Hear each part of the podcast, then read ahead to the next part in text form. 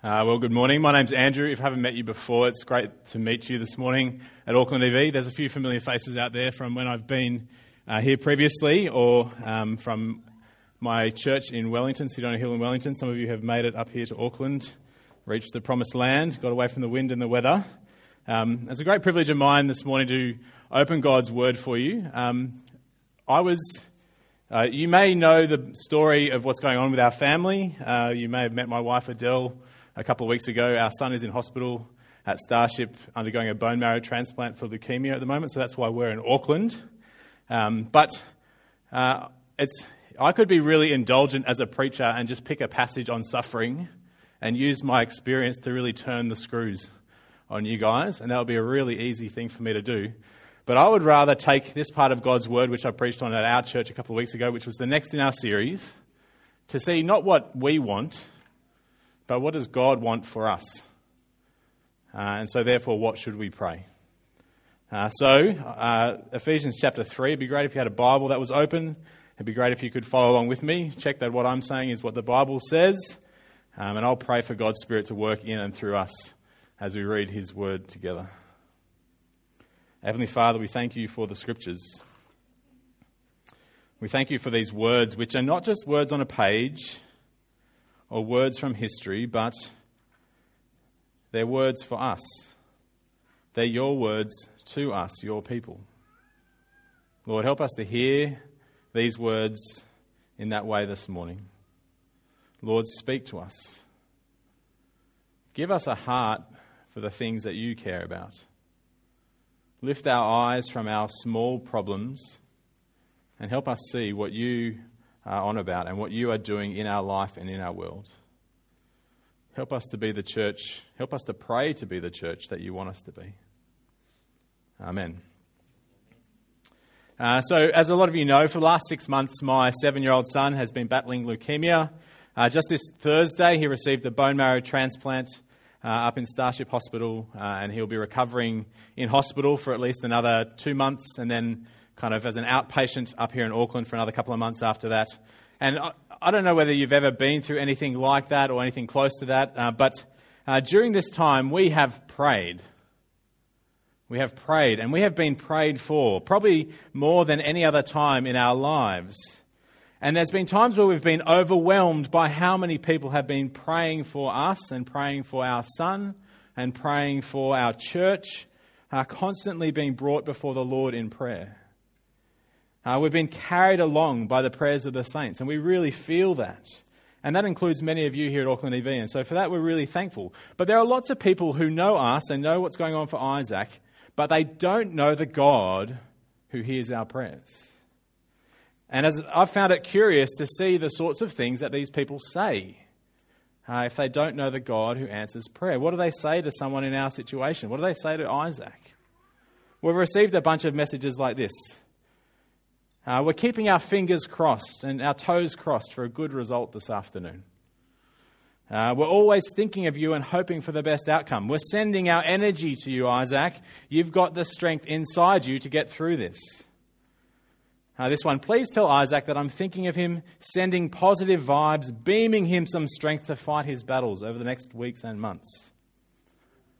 Now, I don't want to call into the question the sincerity of any of those comments or any of those people. These are messages from people who deeply care for my son and they love him, and, and we're thankful for that. But I can't, as I get messages like that, I can't help but sense the desperation that lies behind them.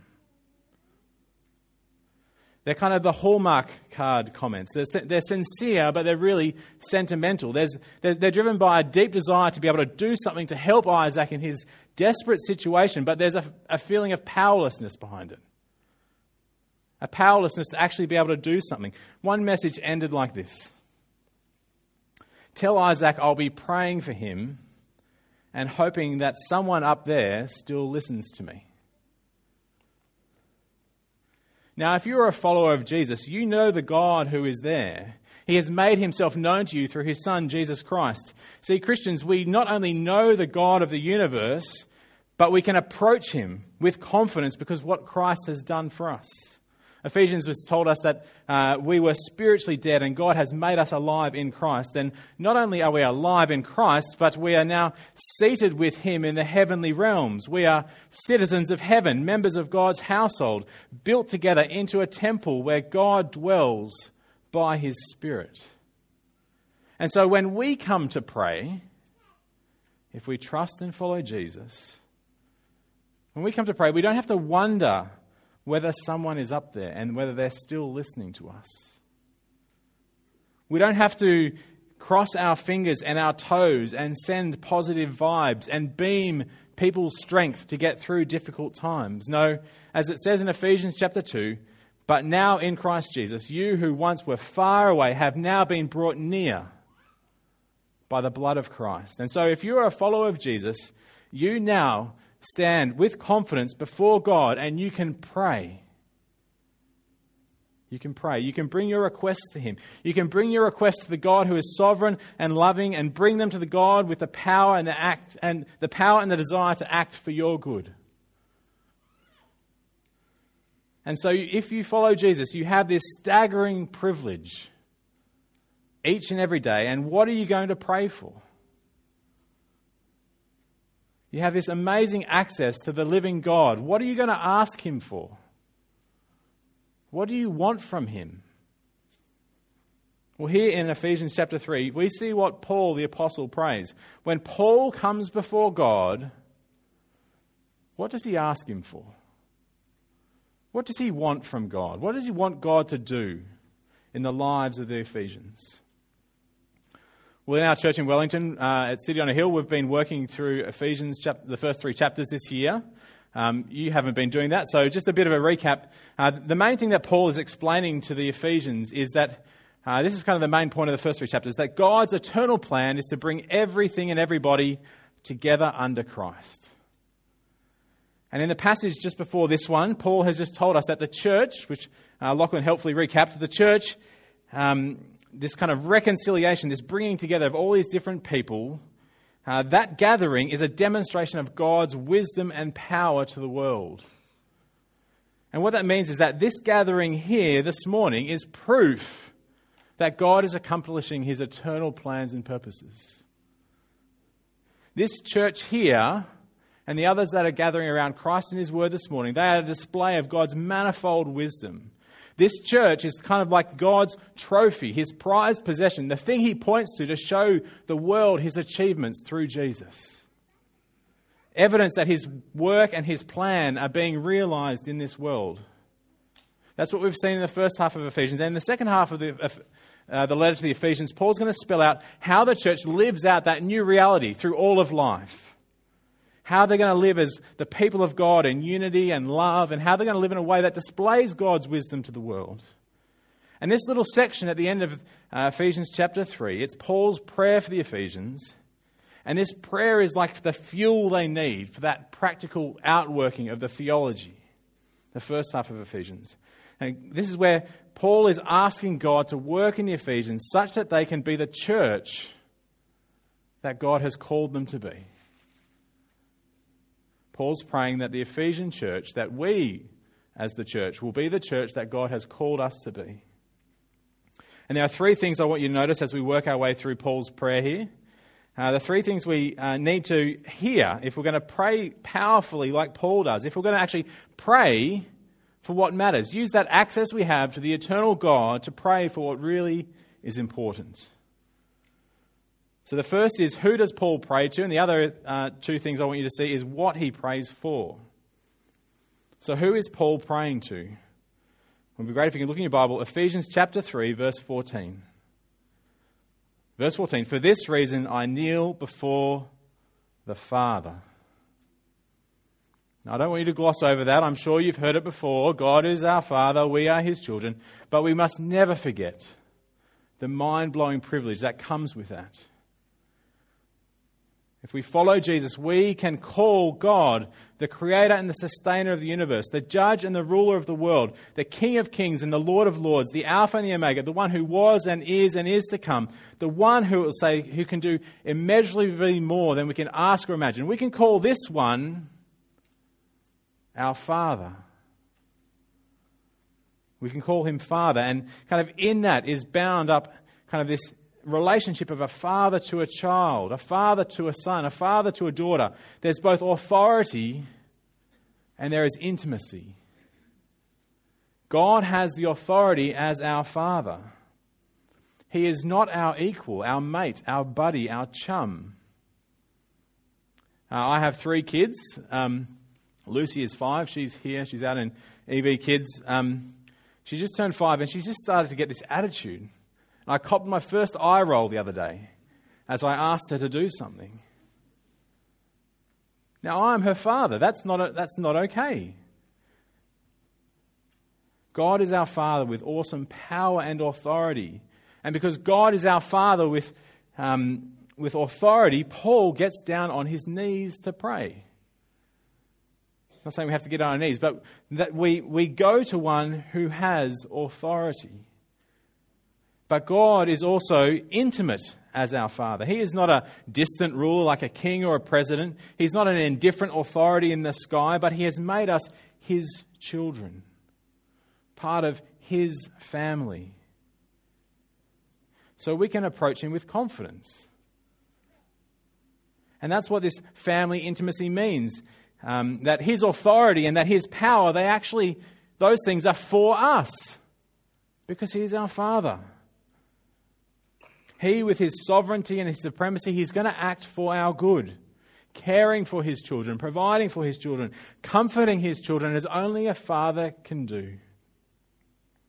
And so Paul comes before his father. And what does he pray for the Ephesian church? What should we be praying for each other? Well, he asks God for two things. He prays for transformation and he prays for appreciation. Transformation by the Spirit and an appreciation for the love of Christ. Now, take a look at verse 16 with me. Uh, verse 16 I pray that he may grant you, according to the riches of his glory, to be strengthened with power in your inner being through his Spirit, and that Christ may dwell in your hearts through faith. You see, Paul here, he's praying for spiritual transformation in the Ephesian Christians. See, uh, what happens when someone becomes a Christian? Uh, when they put their trust in Jesus, they are joined to Jesus. And throughout Ephesians, Paul will refer to this as them being, being in Christ. And that means that Jesus' victory, it's, our, it's, it's been done as our representative, so that his victory is our victory because we are in Christ. And all that Christ is given, he then shares with us. But not only are we kind of in Christ, but Christ is in us too. So we are united with Christ, and his spirit lives in our inner being. He dwells in our hearts. Christ has taken up residence in our soul. And that's the reality for people the moment they put their trust in Jesus. And Paul's not praying for that here. He's not praying that Jesus might come into their hearts because he's already there. He's praying that Christ will move through their hearts, that he will set up residence there, that he will dwell in their hearts. You see, Paul is asking that Christ will infiltrate and transform and permeate and change everything in their heart. And now, over the past few months during Isaac's treatment, we've moved around a fair bit. We spent five months in uh, Christchurch, and now we've been up here for a couple of months. Um, and what they do is, uh, for families who have kids in hospital, is they provide you with uh, a room or a unit in uh, the Ronald McDonald House, which is right by the hospital. And those rooms in the in Ronald McDonald House are, are, really nice, and we're really thankful for it. But it's really just like a large motel room, and so it's pretty bland. You walk in, there are empty shelves, empty cupboards. There's kind of generic, non-offensive artwork on the wall. Um, but over the weeks and months that we uh, live in there, we begin to transform things and change things. We begin to reshape the room so that it's more to our liking. And so we move around some beds to work with kind of our family dynamics, and we swap the pillows out for pillows that uh, we find more comfortable, which I think is a sign of our increasing age. Um, if you look, you see on our kids' beds, there are their soft toys and their blankets, the wardrobes filled with our clothes, the shelves filled with our books. As you look around the walls, you can see pictures of our family. Uh, in the kitchen, we stock it with food that we like, and most importantly, on the bench is our coffee machine, uh, brought all the way from Wellington. But then, as you watch us live in this space, in this room in Ronald McDonald House, you'll see that uh, the, the, systems of how we run our family life they bring shape to the space that we're in. So the dirty clothes go over there, and we kick our shoes off in this bucket here, and school bags get hung up over there. And if you knew the Southerton family, if you knew what we were like, you could walk into our room in Ronald McDonald House and know that that was our room. You could tell that our family lived there by the things that you could see inside. It has our impression stamped all over it, our style, how we do things, who we are, what is important to us. It's, it's going throughout the whole room. And the Apostle Paul is praying that Christ's character, his style, his impression, his way of doing things, he's praying that that will go throughout the lives of those who trust and follow Jesus that Jesus would dwell thoroughly within us, that he would take over, that he would infiltrate, that he would permeate and transform and change everything in us. Paul's desire is that if someone was to walk into your life, if they saw your priorities, if they saw your values, if they saw your motivations and your desires and what you did with your time and your money and your ambition, and if they saw all that, Paul is praying that they would look at that and they would not recognize it as yours, but recognize it as Christ's. That this heart, that this soul, that this life belonged to Jesus. They would see in your life that there was spiritual transformation.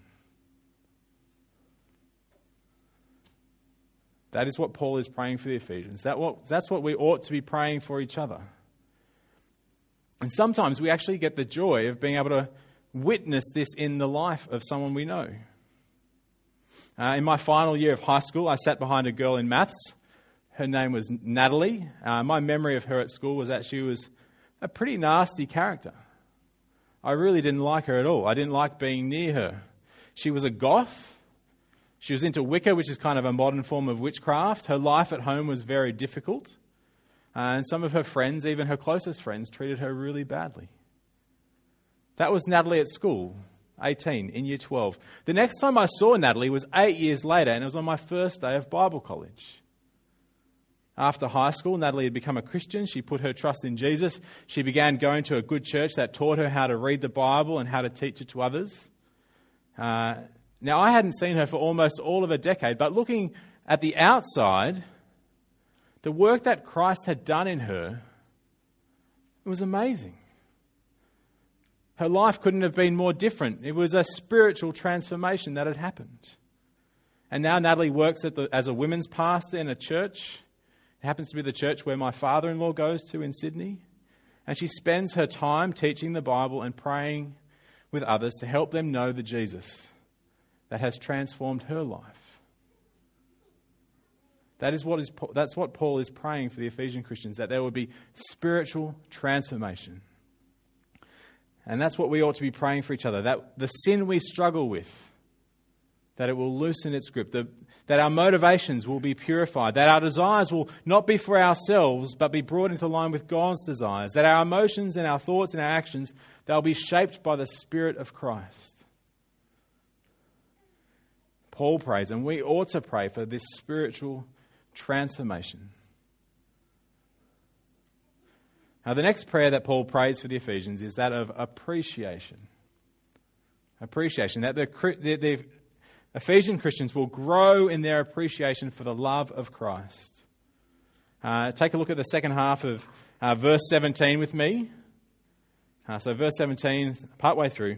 I pray that you, being rooted and firmly established in love, may be able to comprehend with all the saints what is the length and width, height and depth of God's love.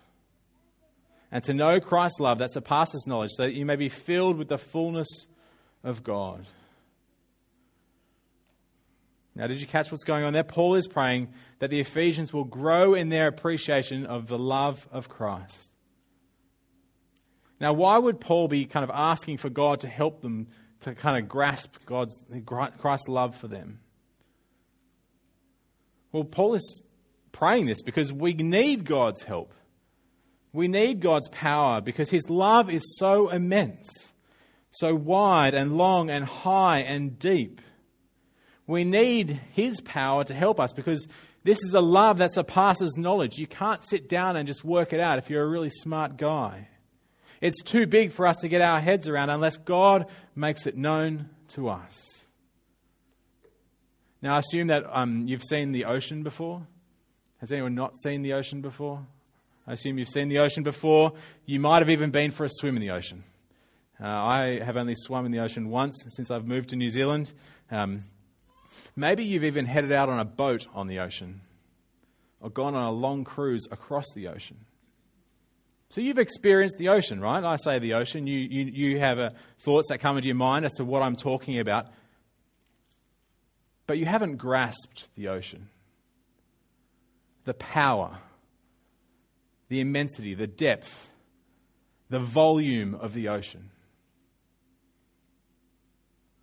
Now, most people here have seen something of the love of Christ. Maybe you've been a, a Christian for your whole life and you've known since you can remember that Jesus loves you. And what a blessing that is. Or maybe your experience of the love of Christ is just seeing the John 3:16 sign at the football. We've all seen or experienced something of the love of Christ, but none of us have fully grasped it. And Paul is praying that we will increasingly and expandingly appreciate the love of Christ. That we'll never grow weary of the fact that Jesus laid down his life for us because he loves us. See, when Paul talks about how wide and long and high and deep is the love of Christ, I don't think he's referring to specific dimensions, but it gets you thinking, doesn't it? Christ's love is wide, is an all embracing love, wide enough to extend to any person, no matter where they are or who they are, no matter where they come from, no matter their background, no matter their ethnicity, uh, no matter who they are socially or morally. It is wide enough to embrace anyone and to stretch all the way around the world. And Christ's love is long. It is played out over all history. It goes back to eternity past when God had you in his mind and chose you. And it extends to eternity future when we will one day experience the new creation where Christ's love will go on and on and will never end. And Christ's love is high. There is no upper limit to his love. He will not just kind of love you to a point and then the rest is up to you. No, Christ's love, it will lift us up. It does lift us up right up into God's eternal throne room where we will be with him forever. And Christ's love is deep. There is no bottom to Christ's love. There is no depths to which Christ has not gone to love his people. His love drove him down from heaven, all the way down to the manger and then lower still down to the depths of the cross, where he paid the ultimate price for you and for me. And this deep love will reach down into our depths, into our dark places, into our sin and our shame. There is no pit that you can dig that is too deep for Christ to reach down and rescue you. Even in the deep places is the love of Christ. His love is so immense, it's so wide and so long and so high and so deep and so, what's going to fuel you as a follower of Jesus? What's going to keep you going? What's going to help you pick yourself up out of the gutter? What's going to give you the, the hope you need to endure? What's going to keep you grounded? Well, it's not going to be rules, and it's not going to be the law keeping and regulations. It's going to be the love of Christ. Just have a look through the New Testament and see people who come to faith, come face to face with the love of Christ. Look at Zacchaeus. Christ loves him. Take my money, he says. Look at the woman prostitute. Christ loves her. I'll break open the most expensive jar of perfume I have for you. Look at Paul, the author of the Ephesians. Christ loves him. Take my life. Do with it what you want. When we come face to face with the love of Christ, that will transform us. That will fuel us to serve Him and follow Him. Now, I don't know where you're at. You might feel like you're in a bit of a rut at the moment, feeling like uh, things have stalled in your walk with Jesus. Well, listen to a, a preacher, Martyn Lloyd-Jones, as he reflects on these verses. Have you been feeling sorry for yourself? Somewhat lethargic in a spiritual sense? Have you been regarding worship and prayer as tasks? Have you allowed the world and the flesh or the devil to defeat you or depress you? The one antidote is the love of Christ. Have you realized its breadth, its length, its depth, its height? Have you realized who you are and what you are as a Christian? Have you realized that Jesus is the lover of your soul and that he has fixed his affection on you? So that's Paul's prayer transformation and appreciation. That Christ's Spirit will infiltrate our hearts and bring about spiritual transformation. That we will infiltrate Christ's love and that will bring about a growing appreciation for all that God has done for us and that that will fuel us to live as God's people in the world who display his manifold wisdom to those around us. There's a few other things I want you to notice before we finish up. We're to do this, verse 18 says, with all the saints. We're to do it with all the saints. That is, what Paul is praying here for the Ephesians is a corporate exercise. There are no mavericks in the Christian life. The Bible actually it doesn't have a category for the solo Christian, the one who is not connected in with the people of God, with the church. You see, we're not going to grasp the love of God. We're not going to have Christ transform our lives through downloaded sermons and Hillsong MP3s in our bedroom. You know, just to work it out on our own like a spiritual lone ranger. No, this is done with all the saints. This love of Christ, this spiritual transformation, it's to be experienced, it's to happen in the community of God's people. And so, if you're kind of wandering around from church to church, or if you're kind of wandering in and out every couple of years, and you're wondering kind of why things are kind of spiritually flat, well, get connected in with a church and get praying that Christ will transform you in this community. Get praying that you'll better grasp and experience the love of Christ in this community with all the saints. Now, you might have heard what I've been saying, and it might not seem real. Uh, this sort of spiritual growth that Paul is talking about here, it might not even seem possible. Am I just another preacher saying the same stuff you've heard over and over again, and you're just wondering, is it just all talk? Maybe you're asking the question who can actually really do anything about my hard heart? It's been so long since I've seen any transformation, any growth. It's been so long since I've been struck by the love of Christ. I've been in this rut for so long now. What could possibly get me out of it? How could I ever really see more than I have seen? Well, this is where verses 20 and 21 are so important for us. Verse 20 Now to him who is able to do immeasurably more than we can ask or imagine, according to his power that is at work in us, to him be glory in the church and in Christ Jesus through all generations, forever and ever. What Paul is telling us is that God, He can do what we ask. In fact, God can do more than we ask. In fact, God can do more than we can ask or imagine. We're not just sending out positive vibes or keeping our fingers and toes crossed, hoping for something better. Oh no, we're coming before the eternal God, our Father, the one who could do more than we could ever ask, hope, or imagine. And we're praying for something big. We're praying for something we cannot do on our own. We're praying for something that we really, really need. We're praying that Christ will change us. We're praying that we will better understand what Jesus has done for us. Now, our prayers, they can be telling, can't they? Uh, what we ask of God, it can really reveal our desires and our fears. I'm not, now, I'm not just particularly, I'm not talking about how we pray, whether you use big words and you're eloquent or whether you kind of are shy. I'm talking about what we pray for. It's really telling what we pray for. It tells us and it tells those around us what do we want most of all? What do we really hope for in life and for ourselves and for others? Those are the things that I think are reflected in the way that we pray and what we pray. But I want to suggest to you today that if our prayers for ourselves and for each other, if our prayers are only ever for the kind of easing of life's hardship or things that would make life better, or things that we would desire, if that's all we ever pray about, then we have set our sights way, way too low. Our desires for ourselves and for each other, they are just, they're too weak. We're selling ourselves short.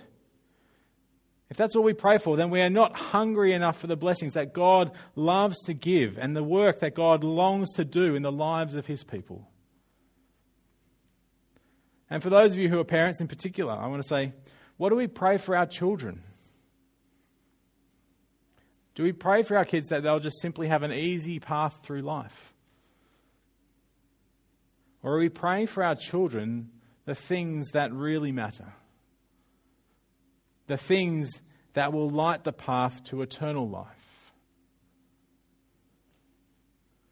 God wants spiritual transformation in you. Don't you? Well, be praying for it. God wants you to grow in your appreciation for the love of Christ. Don't you? Well, be praying for it. God wants to change us and renew us and use us as His church. Pray that God will. And God will be overjoyed to answer a prayer like that. Now, lots of people have prayed for us. They pray for God's sustaining care, for healing. And we really do appreciate those prayers, and God wants us to pray for those things. But if you're going to pray for me and my son and my family, for my church, if you're going to pray for your brothers and sisters in Christ here, if you're going to pray for yourself, pray this prayer in Ephesians 3 first. Because we need this more than we need healing.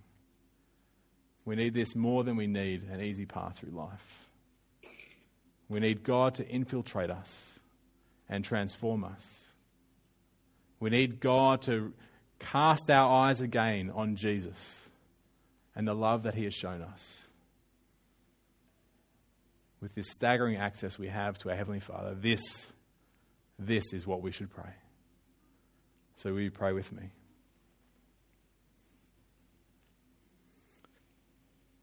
our Heavenly Father, the one from whom every family in heaven and on earth derives its name.